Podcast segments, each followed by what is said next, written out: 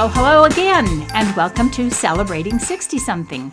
It's a great day here where I am, sunny and bright, the temperature's perfect, and I've had a great morning, and I hope you have as well. Or I thought I'd start out this morning by answering a couple of questions, actually, just one question from a couple of people. I was asked, why did I decide to do a podcast? And I think I might have answered that in another episode, I'm not sure, but I'll tell you the short answer is just for fun. I just thought it would be fun to not only do a podcast, but to learn all about it. So I have. I've learned a lot of stuff about podcasting. I've learned about sound equipment, microphones, recordings, editing, and it's been so much fun. And I've met some fun people. So it's been a good experience for me. And if it stops being fun, I'll stop doing the podcast. So that's my answer. I just thought I'd give it a try. It may last a week or two, a month or two, may last longer than that. We'll see. Anyway, to start off with today, I would just like to begin by saying raising children brought me so much joy in life. It really gave a lot of meaning to everything I did, and it was probably the best thing I ever did having children and being a mother. But, in all honesty, it also brought a lot of guilt guilt by the boatloads. It's impossible to raise another human being without routinely messing it up in monumental ways, even when we're trying. Now, I know I'm not the only one who feels guilty about the job they did of raising their children. I know there are some mothers who did everything practically perfect in every way, but that wasn't me. And I'm hoping it wasn't you because if it was, you have no reason to come on my guilt trip with me today. How many of you feel that some of your adult children's problems are at least partly your fault? I do. For example, we insisted that our children attend church with us on Sundays. Now some of them don't go to church at all. I now know that there was a better way to do that, but then I thought I was doing the right thing. I'll bet many of you, if not most, feel that you should have done this better or that better. Well, I'm like I said, I'm inviting you to come on a guilt trip with me today, and I am qualified to be your tour guide. Don't you hate it when someone tells you they're qualified to do something or to speak about a particular topic, but they've never actually been in the trenches like you have? For example, when a famous person, let's just say a movie star, puts out a book on how to parent, are they really qualified on parenting when they have a day and a night nanny to take care of the baby so they can get their sleep? A maid to clean up the never ending messes having children creates? A gardener and a pool boy to take care of the outside so they can relax by the pool, while the nanny takes the children to toddler gymnastics, storybook hour, and preschool? I want to hear about the mother of the three year old who nearly burned the house down because he shoved all the laundry into the pilot light of the water heater with his dad's fishing pole, no less. Yep, that's me, and that was my son Aaron. I am super qualified to be your guilt trip tour guide because I was the real deal. I am the mother of five grown adult children, but they were not always grown, and my skills as their mother have brought me loads of guilt. So, to tell you some of my qualifications in being your tour guide today, I uh, left a son at the public swimming pool and didn't miss him for 30 minutes. I didn't give my children allowances. I'm guilty of sitting them in front of cartoons on a Saturday morning so I could sleep in a little longer. I cheated on Candyland so I could finish the game sooner. I skipped pages when I read to them. I allowed them to watch a fun clown movie they borrowed from a friend, which turned out to be Stephen King's horror movie It. I was guilty of hiding treats from my kids so I didn't have to share. I remade their beds after they went to school. I hated to play Barbies with my daughters. I mean, would get the house all set up and would change their clothes, and then there was nothing else to do. I moved our oldest to three different schools during his first grade year. I moved both a son and a daughter their senior year of high school. I had the neighbor come by and bring me my 18 month old daughter, who he found standing in the middle of the street and who I didn't even know was missing. I'm guilty of saying we'll see, even when I knew the answer to whatever question it was would eventually be no. I am guilty of yelling at my kids. Turn it up! Turn that down! Come in now! Play outside! Put it there! Leave that here! Pick that up! Put that down! Get in the bathtub! Get out of the bathtub! Get your clothes on! Put your pajamas on! Answer the door! Shut the door! Stop fighting! Don't make me come in there! Get this room cleaned now! You're grounded! I said no, and my favorite one of all. I'm the mother, that's why. Now, some of you are thinking, oh, please, amateur. I wish that was all I had to feel guilty about. Well, I know how you feel, ladies.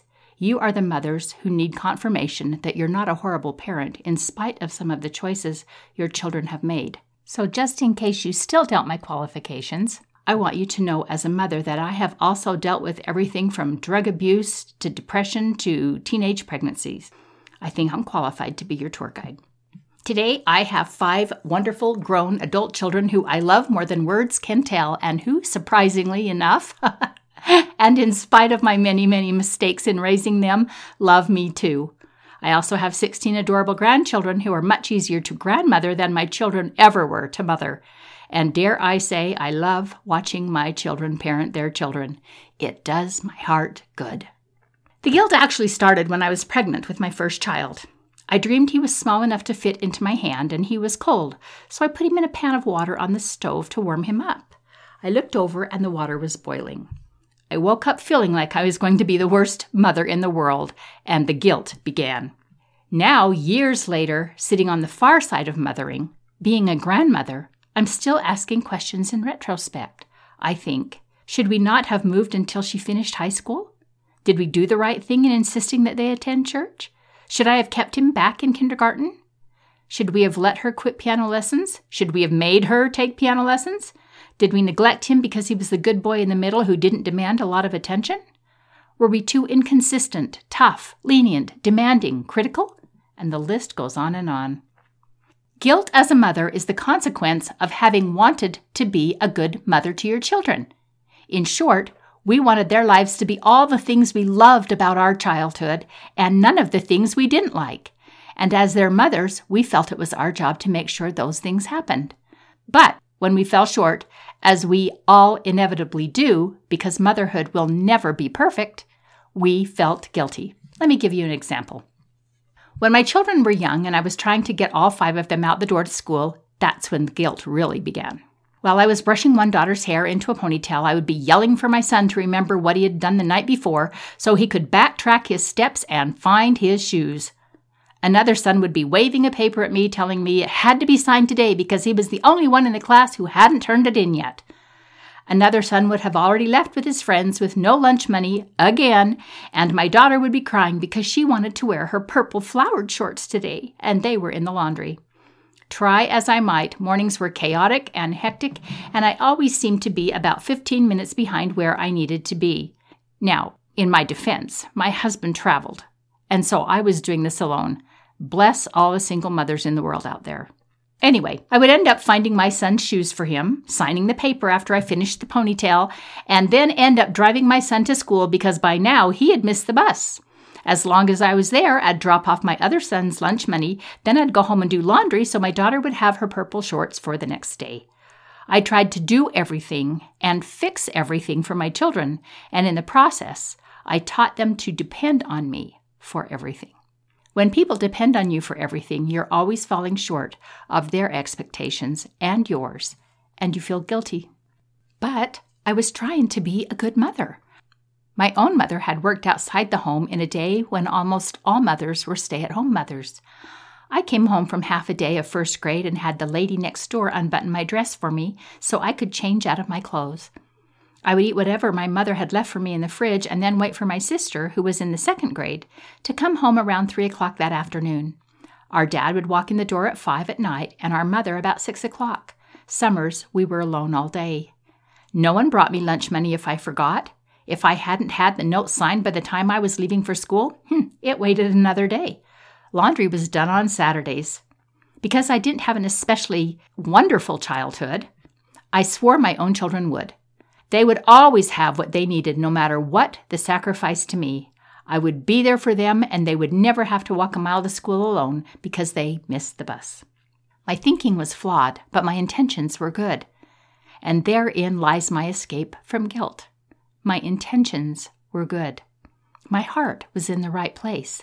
I was trying to be a good mother by giving my children all the things I never had.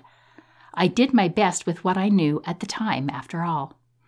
No matter what kind of a mother you were a helicopter mother hovering over your children, rescuing them from consequences and preventing them from becoming independent, A fun mother who wanted to be a friend to her children, wanted them to be happy and have fun memories, but didn't teach them responsibility and work?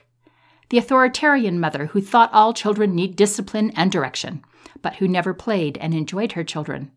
Whatever kind of mother you were, if you did the best you could with the information you had at the time, you were a good mother. So stop feeling guilty. There, in the bottom of your guilt trip packed luggage, is a nicely pressed and folded piece of imperfection that looks really good on you, as long as you wear it with a strand of good intentions. There comes a time in every son or daughter's life when they need to stand on their own feet. They can either choose to live what they were taught, recognizing how what they were taught either served them well or not, or they can choose a different way of life. It's their life to live. Because we could only bring to the table what we had learned ourselves, it also isn't fair to compare ourselves to other mothers. I can almost guarantee all the other mothers feel guilt too, and there's no such thing as the perfect mother. It isn't fair to you to compare your everyday self to someone's best foot forward self, which is what you are going to see. Now, a lot of us measure our success as mothers by what our children do, how they behave, the choices they make, and the way they turned out. Fathers don't do this as much. They're much better at saying, well, if that's the way he wants to live his life, it's up to him. We women can't do that. No, we want to fix it, fix everything for that matter, and when we can't, we feel that we have failed, which makes us feel guilty.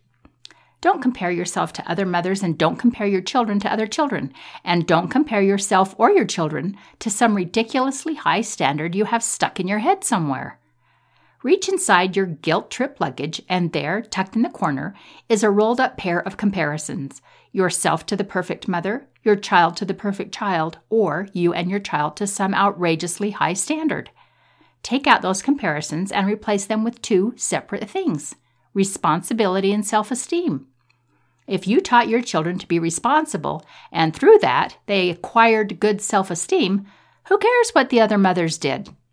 Being a mother was and is hard work, and all mothers, whether they stayed at home or worked outside the home, worked hard.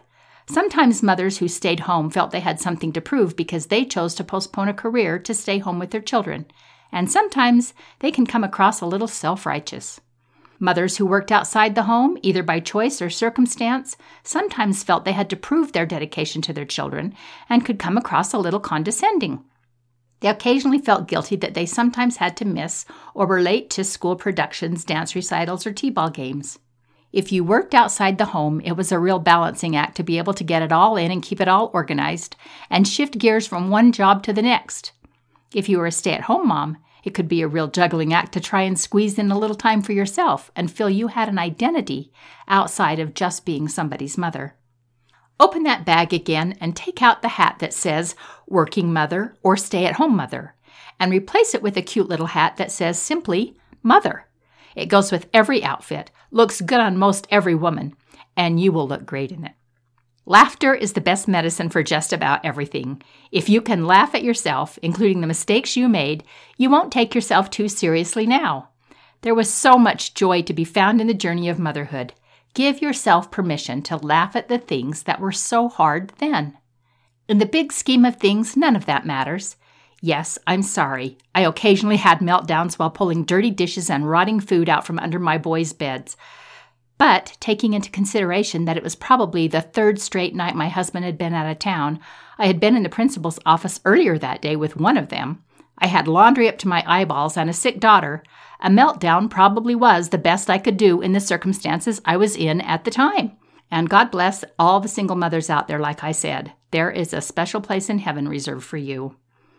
Did I mess some things up? I sure did. And I don't claim to be perfect, not by a long shot. But did I do the best I could? Absolutely. And that is all any of us can do. So now that your suitcase is repacked with all wonderful new items, the next time you take a trip down memory lane, it will be a fun place to visit because you are carrying no guilt. You were and are an amazing mother. So go call up your kids and tell them how much you love being their mother and have a wonderful day. Bye now.